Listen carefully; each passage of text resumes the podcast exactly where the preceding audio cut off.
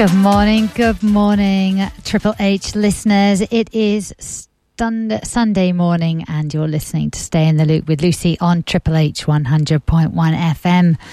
If you haven't joined us before for this show, it's a show that covers health and well-being through connection to people. People in our community and people beyond who share with us their choices and consequences and regardless of age, their innate wisdom.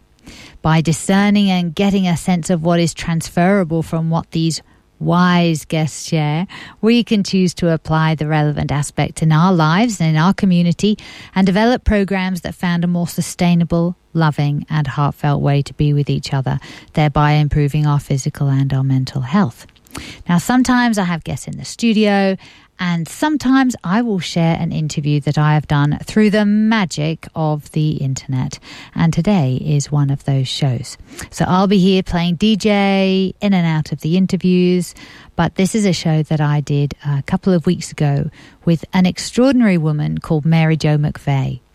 If you haven't heard of her, then that could be a very good thing because Mary Jo heads up Cara House, a space for adults and children to heal from abuse and trauma.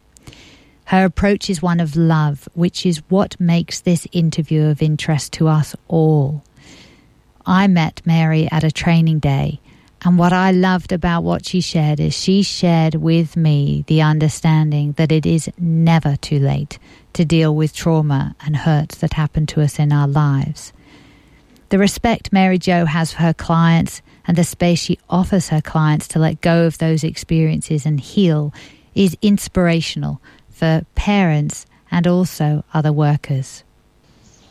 Thank you so much, Mary Jo, for joining us. Um, My pleasure, Lucy. Tell me about Cara House. I, I know that the, the, words that keep coming to me are, you know, this love-filled home where you try and redress the balance of trauma.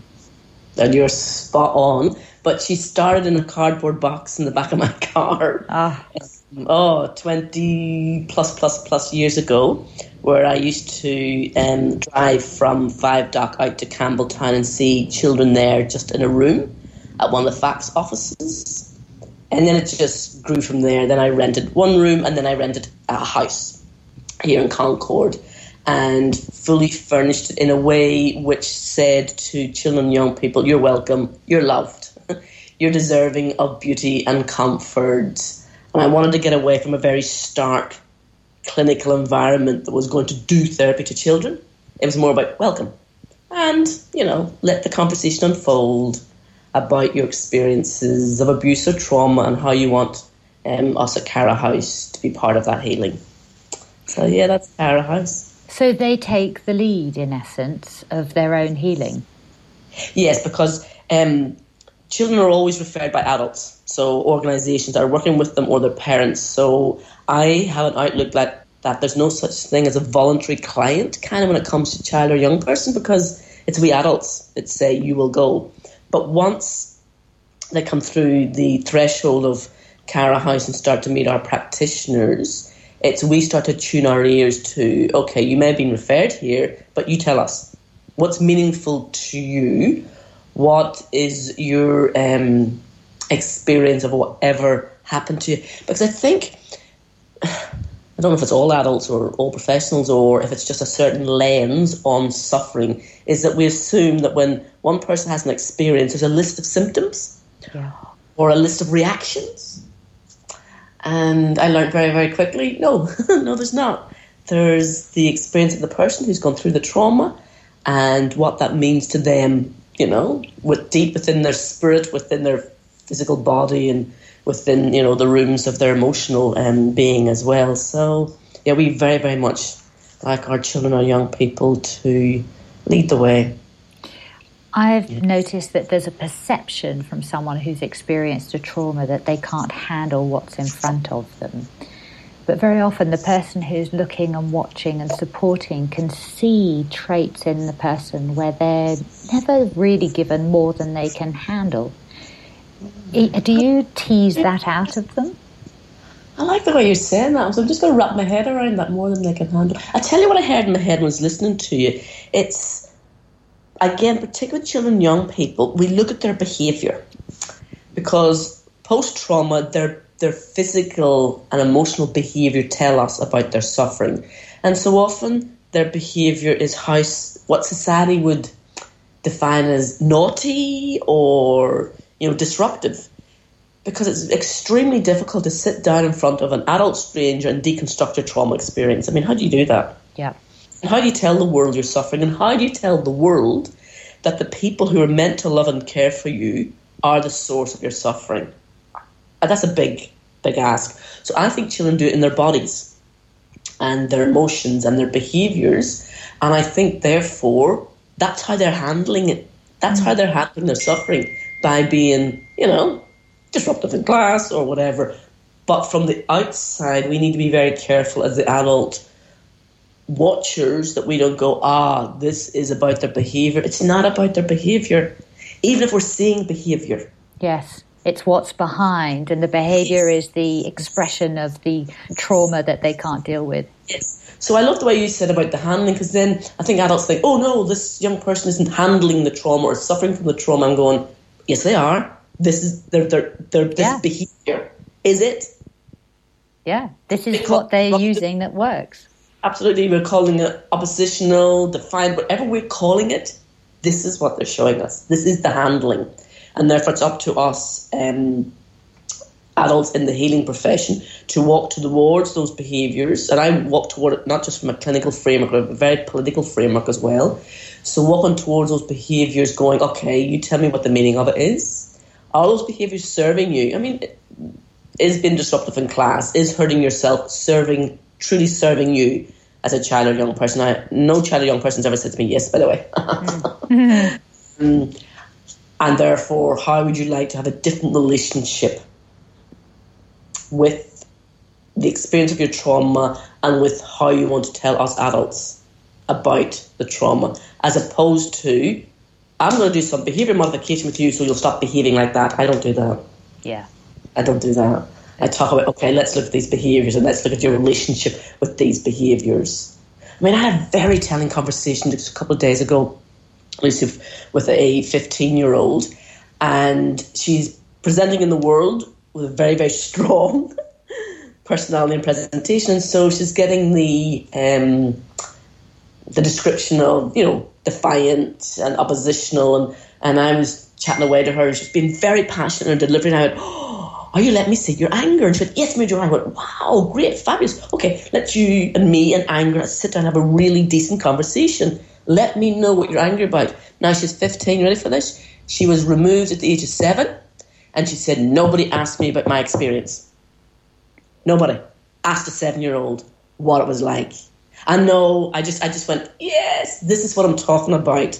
So if we just judge this 14 year old's behavior, we will not unlock this story. This this little seven year old, yes, she was being abused, and yes, it wasn't safe, but she wanted to speak about the love she had for her mother, even though it was unsafe and she was being removed, and there was no opportunity for her to speak then. No. And that's why I also love working with adolescents and adults and anybody, anybody at all, because those stories are still locked within the older person, be they 14, 44, 74. If we don't give space for those stories of the seven year olds, I think it just it just rattles around within within um, the person that wants to tell the story. And did they feel guilty that? I mean, so did she feel guilty that she had that love for the person that abused her as well? and so therefore understood why she was being taken away, but actually was very angry that she was because yeah. all of it, all of it. So um, yes, the love for the parents are still there, and yes, they hurt her, and yes, she wanted to stay, and yes, she wanted to go, and it's all yeah. yes. Yeah. It's all yes. And that's her and yes, and there's nothing wrong with her yes being okay. It's her reality. And she kept saying to me was talking about, you know, the professionals at the time are protecting her. But they don't know my experience, Rachel. They don't know my experience. She was mm. fabulous, articulate. She's going, they might be seeing all this behaviour, and but they don't know what it was like for me. And I went, you're right. Yeah. You're right. So let's go there. With teenagers, we yeah. very often will look at the behaviour, we'll look at the drug taking and write someone off. um, will try and fix it and get them off the drugs, but not yes. actually understand why they're on them. So that yeah. when you take away the, the behavior that actually is working for them, because it's stopping them yes. feel, they're not really understanding how to deal with the rest of it. How, I mean, what I love about teenagers is that they are articulate given half the chance. Mm-hmm. How do we as parents, as professionals, and as as all parenting in the sense that they may not be our children, but we're in their lives. How do we support them? Um, buy yourself a psychic um, safety belt and strap yourself in. Because it's gonna come. so instead of people, strap yourself in for the ride. Yeah. Um, and hold on to. Again, it was interesting. I said it to mum the other day. I said, and again, she's you know struggling with a seventeen-year-old, and how the 17 year old should behave or not behave. And I said, I'm going to say something to you. And you, you, I said to her, you know, please, you know, blow up at me if you want. but I said, let go of trying to change your child. Come back into what type of parent you want to be. And be that type of parent you want to be. Because our you know, our 14, 15 year olds, 16 year olds, 17 year olds will storm. They'll go through those stormy years, particularly if they've suffered trauma and they will be who they're they're going to be. But unless they have this this uh, center point that they can come back into, you know, and again push against and swear against and rail against, and then keep going back out to find themselves and back in and back out. So I think for parents, the most important thing is what type of parent do you want to be? Mm. And when I work with parents, I don't talk about parenting practices. I talk about parenting ethics. And people kind of look at me and go, well, hold on, the word parent and ethics in the same sentence. I go, absolutely. Absolutely. And I love having those conversations with parents. I say, go back in there. Let's look at your beliefs. Let's, you know, look at what you want to hold on to and be that be that type of parent. Yeah. It's very powerful. It's very, it's, it's a very different way to um, to look at it. And so you can be approaching your adolescent's behaviours for example, if they're you know poisoning their little bodies with alcohol, and you have a you know a belief um, and a duty of care to them, so rather than kind of you know roasting on your teenager and giving off to them, it, it's a different conversation. It's like I love you enough to say I don't like the fact you're poisoning your body with alcohol. So the parents own the conversation, not you stop drinking. It's I. Yeah. I, I, I, I. And they'll come back and go, "Hey, what would you know? You don't understand." And you just, as a parent, go, "Yep." And I, this is what I want for you. This is how I'm going to parent you. It's see, it's very different shifting the language from you to I. Hmm. But you're still not letting go of their. I'm not saying to parents, "Oh, just let them drink and do drugs." No, that's not what I'm saying. It's come back in, hold on to yourself. Just say, "Yep," and therefore, yes, I will be. You know, giving you boundaries. I will be giving you consequences. I will be doing that and yeah, you'll break them, and I will still. I will still love you. Yes, indeed. She was she was really um, direct. It was so helpful for us as parents, even if we don't have children who have been traumatized or abused, there are so many things that go on in a young person's world and a young person's psyche that we may not class as abuse, but they find a trauma that we need to be really respectful about listening and about asking questions and being prepared to strap ourselves in for those answers. Boundaries are super important when bringing up uh, children. Really, really important. You are listening to Triple H 100.1 FM and Stay in the Loop with Lucy. Welcome back. Today's show is with Mary Jo McVeigh. She is the CEO and founder of Cara House, a, a safe space for children, parents, and families to heal from trauma and abuse. What has been shared to date can really help us understand how children's behaviour can be a way of expressing and communicating, and our roles as carers, parents, and community members can be so valuable in turning around a trauma, unpacking, and helping them live the truly beautiful, loving, divine beings that they are. So there is a consistency, isn't there, that is really supportive to a teenager, uh, but it's a consistency in connection and in love. So those rules probably aren't very helpful, but the bar of love and the bar of decency and respect, yes. that's immovable. You say, you know, we can disagree with each other, but there is a bar of decency and respect that we do not go below. Yes, yes, yeah, yeah. And when you need to reel at me, that's exactly what you're going to hit. You're going to hit this pot of love and justice and fairness. You're not going to hit, um, like, you know, um, my just making rules for the sake of making rules. Mm. Um, it's, and it's, it's quite powerful, it's quite strong. I remember years ago, um, a friend of mine noticed as my, I have two children, and as they became teenagers, I make sure that I always worked my work hours around, you know, their school hours, whatever. My friend said, why would you bother when they're teenagers? All they'll do is, you know, come home and slam doors and grunt and swear. I said, correct. I said, what do you mean? I said, because it'll be my face they slam the door in. Yeah. It'll be me that they need to swear at. Or, um, you know, you know, monosyllabically um, grunted me. I said, because otherwise there's nothing. And they need something. She went, oh my goodness. And she said, and then she said she, she'd done that with, with, in her own parenting over the years. And when she's, you know, helped other parents as well, she said, I come back to that story you told me, Mary Jo. And I said, well, that's it. That's what I'm talking about. But yeah. we can't give up on our teenagers because I think we do give up on our teenagers. We go, oh, you know, they're 13, 14, 15, it's too late, it's doom and gloom. Never. The oldest person that I ever gave trauma um, counselling to was in her mid 70s. How can it be too late? No, it's never too late. Never. Never. But it's hard, Yaka. It's hard, Yaka. I'm not saying it's an easy form of parenting. It is. It is pretty tough. So again, you need a lot of support. I think. And that's the partnerships, isn't it, that we all form for each other, and, and sort of bringing understanding rather than judgment. If, if we're forming to a form sorry, if we're parenting to a formula, we're in trouble because we've then all got to fit all these beautiful bubbles of love into a square box. And if they don't fit the picture, we feel shame, we feel like we've let everyone down. God, that's a whole and that's why I go into, And that's why I go into the ethics because. Um, when I do talk to parents and they, you know, say, "Oh, Mary Jo, but I, uh, you know, I dropped the ball or I did shout or whatever," I say, "That's fine, okay. So let's go back and let's look at what supports these wonderful parenting ethics you believe in and what compromises. So it's not a conversation that, again, further shames the parents because, of course, you're going to drop the ball. Mm. Of course, you're Welcome to learning. absolutely wander away from your own ethics. And I say to people, and that's what friends are for. You know, you pick up the phone and you rant and rave about your children, and they're awful, and they're terrible, and they're blah blah blah blah. So you can release, and then you can keep going back to okay, how do I strengthen?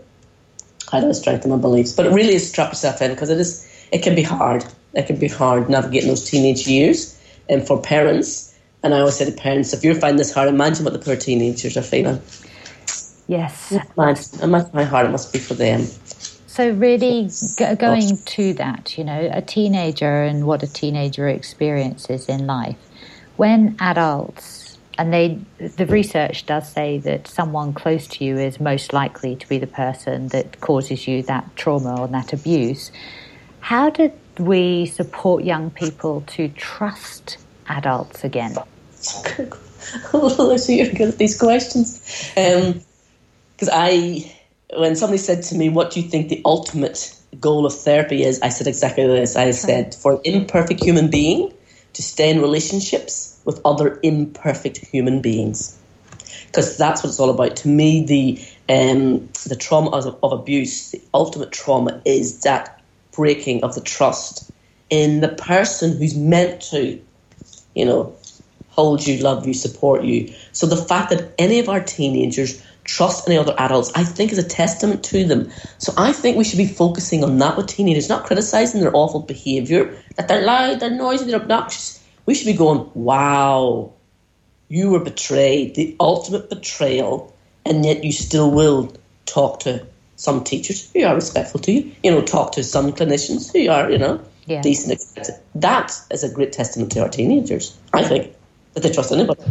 What? And our children as well. It's not just like any child who's had that betrayal, that ultimate, ultimate, and I think it's a sacred betrayal as far as I'm concerned, um, because children don't bring themselves into this world. They're invited into the world through, you know, the body of one parent called mother and the support of another body, mm. you know, whoever that partner is. And so there is that duty of care. Once you invite another, you know, soul into this world, I, I believe we have a duty of care to that. And that's the ultimate betrayal. It's like, wow, you invited me here and look what you did. Yes. You know? And we benchmark what abuse and trauma and betrayal is by the extremes that we see.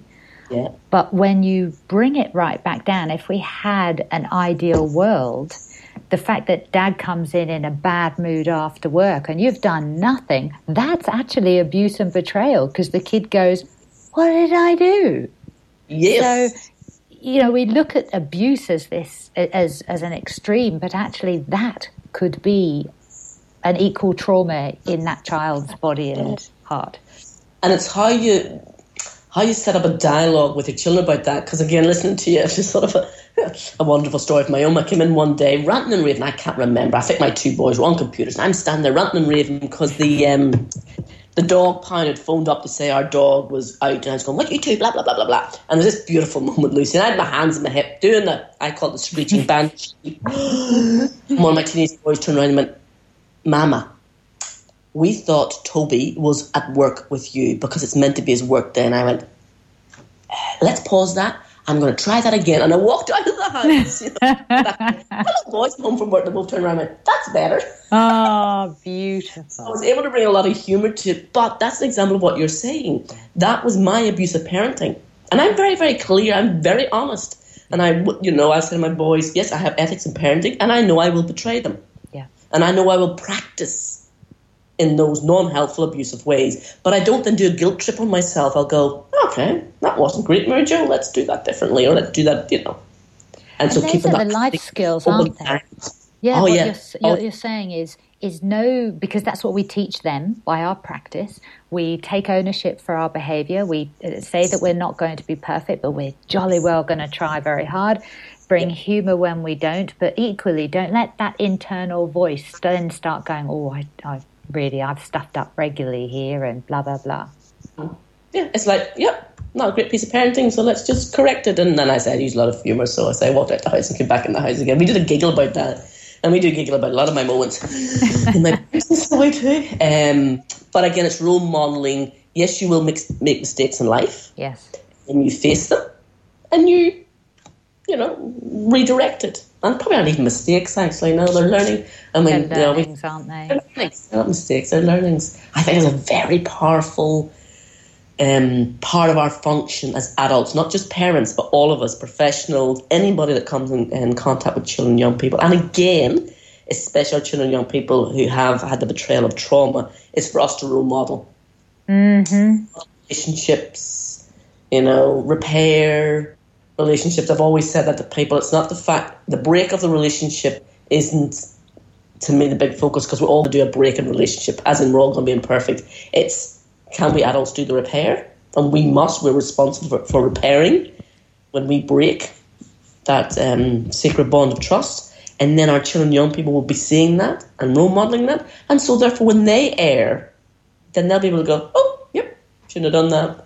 And um, be able to repair it's very powerful. It's interesting because we're, starting to think about evaluating this week. We've had a, a week long holiday program with our children and young people, and the big thing that has stood out is the relationship space because we have a different um, member of staff come in every day to do a different activity, and we ask the children to evaluate the program. And they're loving all activities, but the big thing they said was, "Oh, we enjoyed meeting so and so. We enjoyed meeting so and so. We enjoyed meeting so and so." And we've watched them because myself and another member of staff have been here for the four days, and we've watched how they've, how they've used us in a relationship space. And I was just saying to Elise, wow, yes, they're loving the activities, there's no doubt about it. But the big thing that struck me this week was relationship. And they're learning to trust so many different adults. And we had children from the age of four to, was she 16 or 17? We had the age eight children across that age range. Wow. Oh, it was fabulous. And so there's, and we adults are role modeling the relationship. Now, at some point, something happened. I can't remember what it was. And I said to one of the children, young people, how do you think I should let you know that um, oh because one of them I think that the voice was loud or I can't remember I can't, doesn't remember I said how do, you, how do you think I should let you know um, if I need to give some feedback about say say the loud voice. And, and one of one of the wee boys turned around and said well we know that you don't shout Mary Jo so you're not going to be shouting at us. So you'll probably blah blah blah blah blah. And he just said exactly and I went that's okay that's right. I'll probably sit down and talk to you. Thanks for letting so again it's all open it's all open for discussion. And it's those tiny moments of them watching how we treat them, giving them space to give us feedback on how we're treating them and how we're treating each other. Now, remember, these eight children all have been abused. All have had experience. It's all familial abuse, all parental abuse. So they've had experiences of the abuse of power of an adult. And here, all week, we adults have been holding them and leading to them away, which is not about power over, but at the same time able to address their behaviours if it kind of you know goes a wee bit yeah. off the Richter scale. So it is. And I have a lot of fun with them as well. So some of them are a wee bit of shenanigans, and I said, you know what my mother used to say to me? My mother used to say to me, don't make me come over there. And then they start laughing at me when I put the voice yeah. on. I said, I went, do you remember, mother? I'm thinking, my mother used to say that to me. I used to think, no, I don't want you to come over here. Cause yeah, yeah. over here. Yeah. But I was making fun of it. And then we're giggling at me. And then they'd say things like, so you'd only have to come over here, if we did blah, blah, blah. And I thought, say, they're self monitoring themselves. They do. I just noticed it to give them opportunities to practice yeah. their own behaviors and beliefs and ethics and relationships based. But I do use a lot of humor when I do. If we're smart, yes. we do, and we what we should do is see there are adults in little people's bodies. Really. Yes. Because yeah. if we respected people in that way, um, we'd, we'd probably learn a whole heap from them. Yeah, and if I, because I'm, I've gone back to university to do um, a PhD, and, and, I'm interested in children's experience of um, therapeutic group work, and I am coming from it at an angle of they aren't children, they aren't little people becoming adults, because we keep going, you know, children are becoming. Well, mm to they are becoming because we're all becoming even adults are becoming mm-hmm. but they're also themselves as well. Does that, that yeah. make sense? Are, yeah. they are people in their own right? Yeah.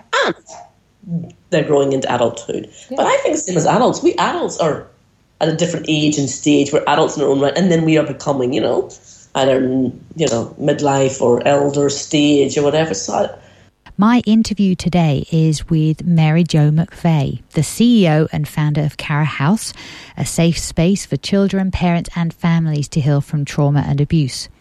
How do we support young people to trust adults again after trauma and abuse? And where does abuse start and end?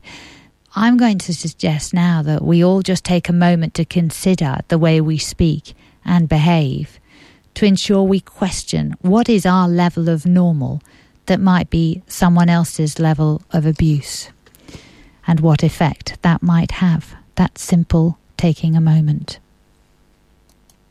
With trauma, that can actually cap you at a particular age in terms of your emotional development. So you can have an adult who, in certain situations, regresses to teenage or, or child, teenager or childhood behavior because they haven't learned the life skills to be able to deal with that particular situation. And they haven't had a like a safe relationship where they're um, experiencing those flooding emotions, and that relationship has held them. So, okay, when we talk about you know awful expression, terrible twos, um, and people say you know, it's between two and three that children start to have all these major, big um, emotional turmoils and we, we, we actually call it terrible twos because it's um, people say it's temper tantrums. And I'm very um, conscious of language and how we see people's behaviour through language. And I, and I say to people, that's that's not true. Um, it, from age two to three, the, major part of the brain that's developing is the emotional centre. It's really starting to come online. And so you can imagine it expanding, growing, growing, growing. And so at that time, the brain is meant to be big and trying to sort out all these emotions. Which one goes where? When's anger? When's sadness? And how do I know in this tiny little body that's two to three how to place these? I know that when the adult who's watching the behavior holds me in a certain way, not just physically, but emotionally and spiritually, and allows the integration of that feeling. So it's like when, um, again, a story from my own particular parenting, when one of my boys wanted six million bars of chocolate, as they do when you're in the supermarket, and he was very vocal in his voice, in the volume of his voice in the content, and his body was also showing the entire shopping centre that he mm-hmm. wanted this bar of chocolate. And I just stayed with him, and I remember saying something like, "Yeah, I, yep, I can see that you want that bar of chocolate. Yep, I can see that." And Mama is now going to pick you up. So I spoke my way through what I was doing with his body. Does that make sense? Yes. But also aligning with the feeling. Yes, of course he wanted six bars of chocolate. I would love six bars of chocolate. So it wasn't denying his his feeling, but it was also holding him. So bit by bit, the more you parent like that, the brain that we're talking about that's growing, that brain will go, okay, I get it. So I am allowed to have my own feelings. However, they need to be held in a certain way, etc., etc., etc. Now, if our children, young people aren't held like that, it's, it's you say when they grow up, those feelings are just going to be all over the joint. Mm. So I very much reclaim that when people talk about terrible twos and tantrums, I go, no, very, very clever body. Mm-hmm. Very clever. This is exactly what that body's meant to be doing from the age of two to three. It's exactly what they're meant to be doing. Mm. We just have to hold it. Oh it's a big try and tell executives that they're not supposed to be doing it anymore. correct. correct, correct, correct. I know you want to, but anyway, I know I would love to say that. A few meetings going to tell you, but I don't. I bite my tongue. but interesting, I do use the same type of relational language mm-hmm. when I'm in meeting with adults and they misbehave. I don't mean I talk down, but I know like uh, noticing type language. So um, when you know, kind of adults recently, anyway, mm-hmm. may have been expressing something which again wasn't, I think, at the level of maturity. Yeah that this person should have been at. I just noticed I said something like, "So I'm wondering, is there something that you need Mary Jo to hear?" For example, yeah, something like that. Yeah, so that I can get behind this. Would you behave yourself?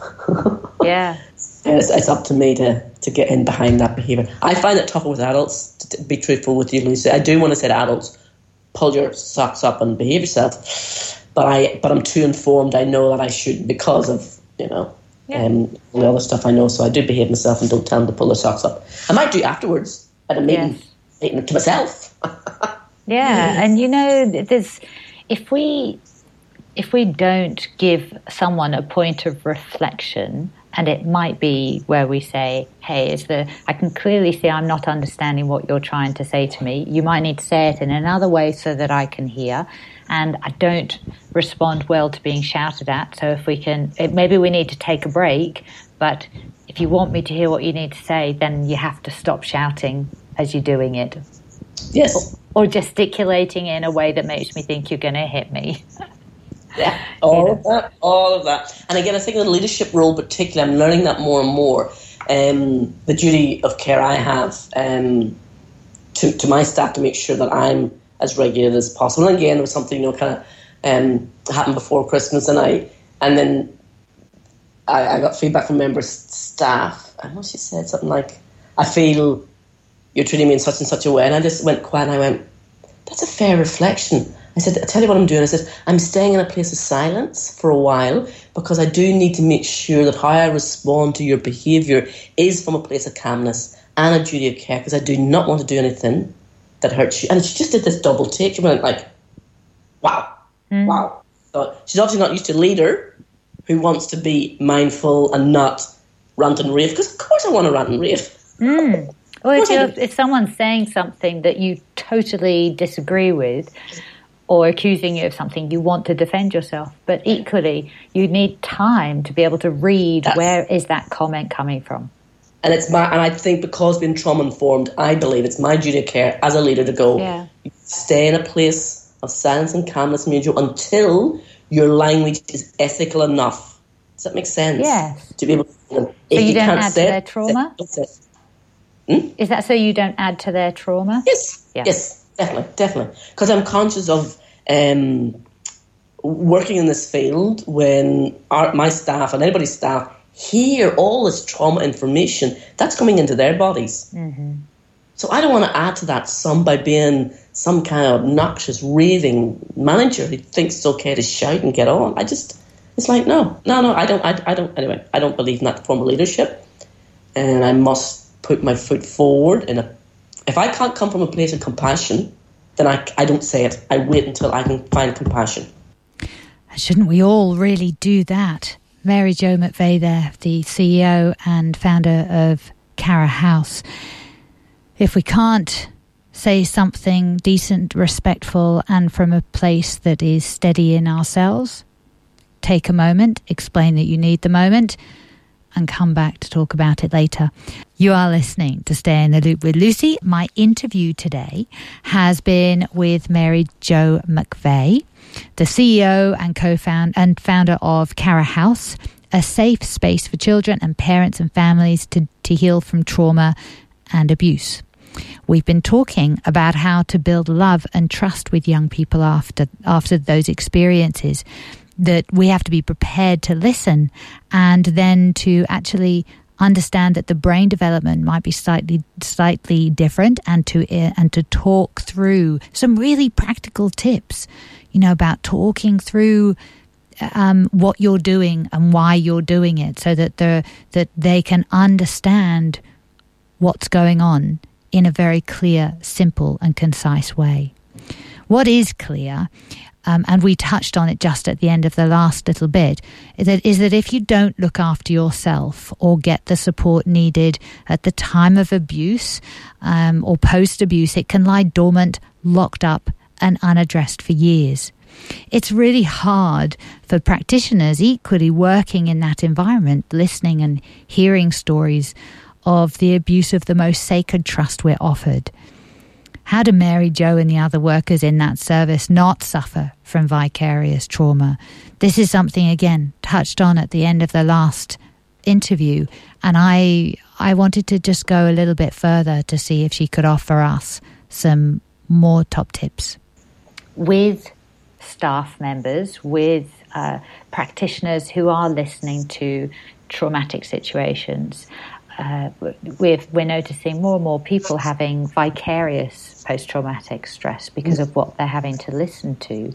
How do you encourage or how do you support yourself when you hear what you do and therefore can offer guidance to others of how they can support themselves?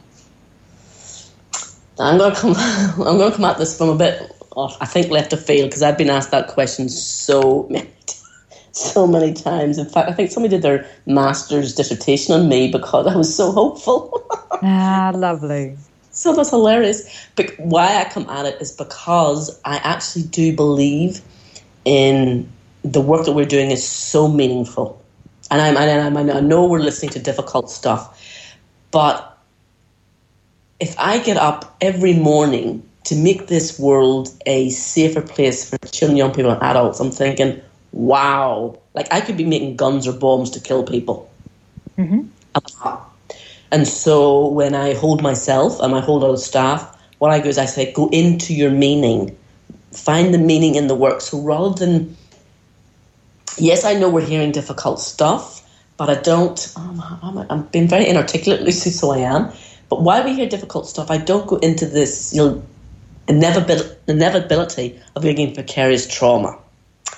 I'm more interested in how does this work? Because this work has definitely made me a far, far better person I ever dreamed I could be. It's it's um, strengthened my ethics, you know, all of that stuff. It's brought me to a deeper, far deeper spiritual place than, than I ever dreamed as well. And so I think if we turn our heads towards that, so rather than going, oops, um, kind of vicarious trauma, somebody wrote about vicarious resilience. I can't even remember the theorist who wrote about that. And I remember thinking, that's wonderful. But I talk about getting, it's for me, it's vicarious joy and hope and meaning. And I just, I just imbue, and imbue my um, world with that. So when I'm supporting staff, that's what I go for. Turn your head towards that. Where's the meaningful, the beautiful, the hopeful, the joyful in your life? make sure that's really solid, but also find the meaningful, the joyful, the beautiful, the hopeful in the work. And when you do feel the pain of it, This was a piece of work I did before, um, a couple of months before Christmas, and I had to pull my car into the side of the road and phone my um, my supervisor straight away because the work was. I just come out of a big meeting. It was so painful. It was sitting right in my chest, and so straight away I spoke it out. And he was brilliant because I was sobbing down the phone. And I said to him, What's wrong with me? I've been doing this for 30 years. Why do I still feel the pain when people murder children? Duh. Mm. Uh, you know? And so it's it's recognizing that pain and then going, The reason you feel that pain, Mary Jo, is because what? Because you believe in you know, this and this and this and this and this. So then I can move my heart, my spirit, my body to the social justice. And that's what I say to that practitioners as well. Yes, we can we can say, yep, definitely we're hearing the suffering, and that's there. And the fact you're hearing that and feeling that tells me what about you as a person. Mm. And wander into your wonderful ethics and the wonderful stuff that you're putting in the world. What an opportunity to live a life, to do this stuff. It's incredible. It's an incredible privilege absolute honour to do this. I think for children and young people, and if we again, if we managers can um, be very clear of that kind of culture in our workplace, that this is an honour and a privilege to um, lead this meaningful life and do this for children and young people, we, we won't be as vulnerable, I think, to um, to this thing that we call you know vicarious trauma and burnout. I seriously, I mean, being serious, I have more vicarious joy and hope from doing this yeah, no, look, I agree. That's why somebody tried to steal me. to me, you are someone who embodies love. And yeah. love to me is joyful. It is playful. It is it, it. You wake up and you feel that, and you never give up on another human being. But equally, you give permission for that other pe- human being to walk their own life. And if that's what they choose, then that's what they choose. You let them go ahead and do it. That's exactly, if I was boiled all down, that's all I do. I get paid for love. Wow. It's not a bad gig. It's not a bad gig. Not a bad gig. Not a bad gig. No, love and trust. Beautiful. Thank you so much, Mary Jo. Not at all. I say thank you for giving me this opportunity to talk to you. And can I say, I get paid for love. In fact, I don't get paid. I was going to say I get paid for love for coming in here every Sunday morning and talking to you. Woohoo! But actually, I don't get paid for it. Just saying, just this is totally voluntary. So I get to volunteer for love. But it's true, isn't it? This is a woman who walks, talks, lives, breathes. Um, she has to look after herself because of the privilege of working with these vulnerable communities, giving them an opportunity to live their lives to the fullest. There is no question that we mustn't be very aware of our own self care and our own nurturing in order to be able to do that work. To understand that just because someone has experienced something that's hideously traumatic, they, they have coping mechanisms that are that are working for them in that moment. They've got them to your rooms. They've got them to to your company so it's not for you to to take it all away immediately. It's about making sure that they have the support to learn how to cope to to, to work out where those skills are inside to deal with what has happened and and move forwards. There are um, i did that interview with tanya curtis you know, it's the anxiety of not yet knowing that you have the skills inside you to deal with what is in front of you. Those skills are inside, they are yet to be connected to. And Mary Jo really talks about the joy of that comes from letting go, from being able to express giving each other the opportunity to do that, learning to listen. It's an honor and a privilege, and it gives meaning to life. Now, we don't have to be in trauma to give someone that opportunity, and the person we're talking to doesn't have to be in trauma to to experience that connection and love from us equally. So, thank you, Mary Jo McVeigh. I've been talking to the CEO and founder of Cara House. The links to all of those, um, to the link to find Mary Jo and the work that Cara House do will be on the blog post later today. Now, next week's show is another Rotary show. I actually can't believe it's been a month since our last Rotary show. We're talking about aging And we've got some great research illustrating how to live well now to avoid dementia later in life. This is a must not miss show. Feel free to listen in or to the blog uh, when you have a moment. Sit down, reflect, and enjoy. So, to close, what I say each week resonates just as deeply today. Remember that what has or is happening in your life, you are and you always will be you, and you are amazing. The key is to reconnect to that space and learn to build a relationship with your body so you can recognize when your body is trying to tell you something is not quite right. And then seek support with the appropriate support service, be that mental or physical health, to build tools to address what you do not yet feel equipped to manage. Look for support in the community. It is there. We just need to learn how to open up to that support and trust again. Don't wait for life to come to you. Take yourself to life and be the change you want to see. The podcast for today's show will be available through the Stay in the Loop with Lucy website on SoundClouds and on iTunes podcasts. Wherever you listen, make sure you leave a review. And if you want to get updates, then please like the at Stay in the Loop with Lucy Facebook page. Till next week's show, remember to take a moment to look after you, connect with the amazing people in our community, be kind, be caring, be loved, be all of you. You have been listening to Stay in the Loop with Lucy on Triple H 100.1 FM.